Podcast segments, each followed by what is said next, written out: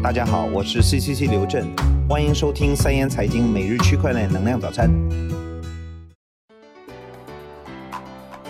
首先是今日行情，截止到北京时间今天上午六点整，币市行情整体走低，币安交易所行情如下：比特币报六千二百七十三点四六美元，跌幅百分之四点五一；以太坊报四百七十点三三美元，跌幅百分之五点五九。瑞波币报零点五二美元，跌幅百分之七点五一；比特币现金报八百一十八点二五美元，跌幅百分之五点八三；EOS 报十点一三美元，跌幅百分之零点八一；莱特币报九十二点二二美元，跌幅百分之七点九零。以下是今日快讯。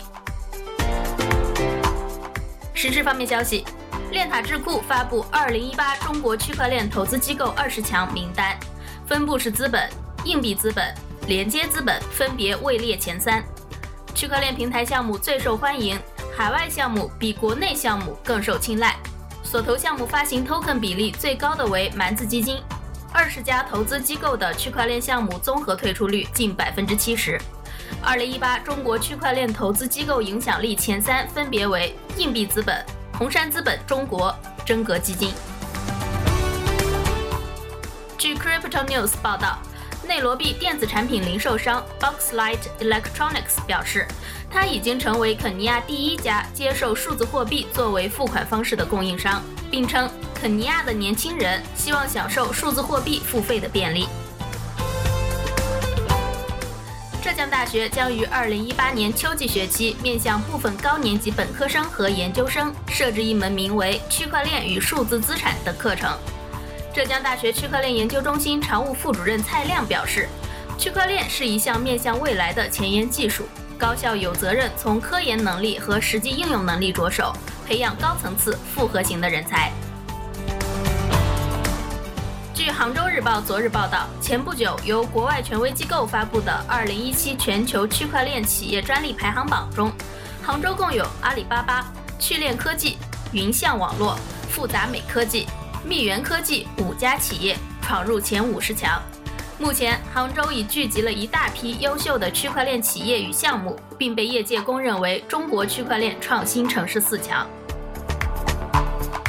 接下来是相关政策方面，一个新的组织——资本市场和技术协会 （CMTA） 六月十二日已经在瑞士成立。据报道，CMTA 是一个非盈利、非政府的组织。希望通过整合区块链，为企业提供融资渠道，通过定义一套行业支持的开放标准，最终促进经济价值的创造。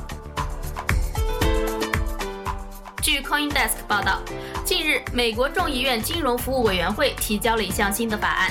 如果该法案通过并签署成为法律，美国政府问责局将需要研究数字货币和在线时长如何用于买卖与性交易、贩毒等有关的商品或服务。同时需要研究他们如何用于辅助这些非法行为达到融资目的。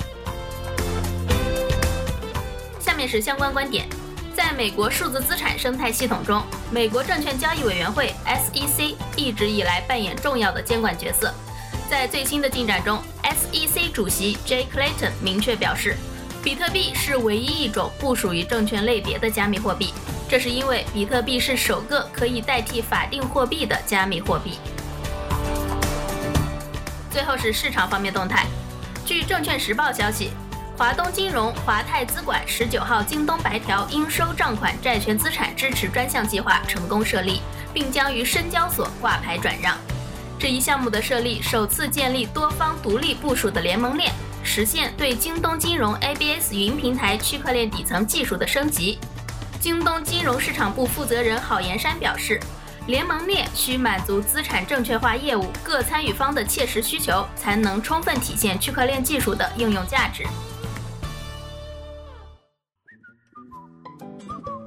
好了，今天的早餐就先到这里了。十七号晚八点，三言财经联合链塔智库推出区块链加网络媒体直播。三言联合创始人杨苗邀约到了 U Network 联合创始人严肃和 PU dot ET 中华区负责人周飘。和大家聊聊区块链在版权领域有哪些具体应用。三言财经公众号回复“原创”就能一起来围观啦！明天见。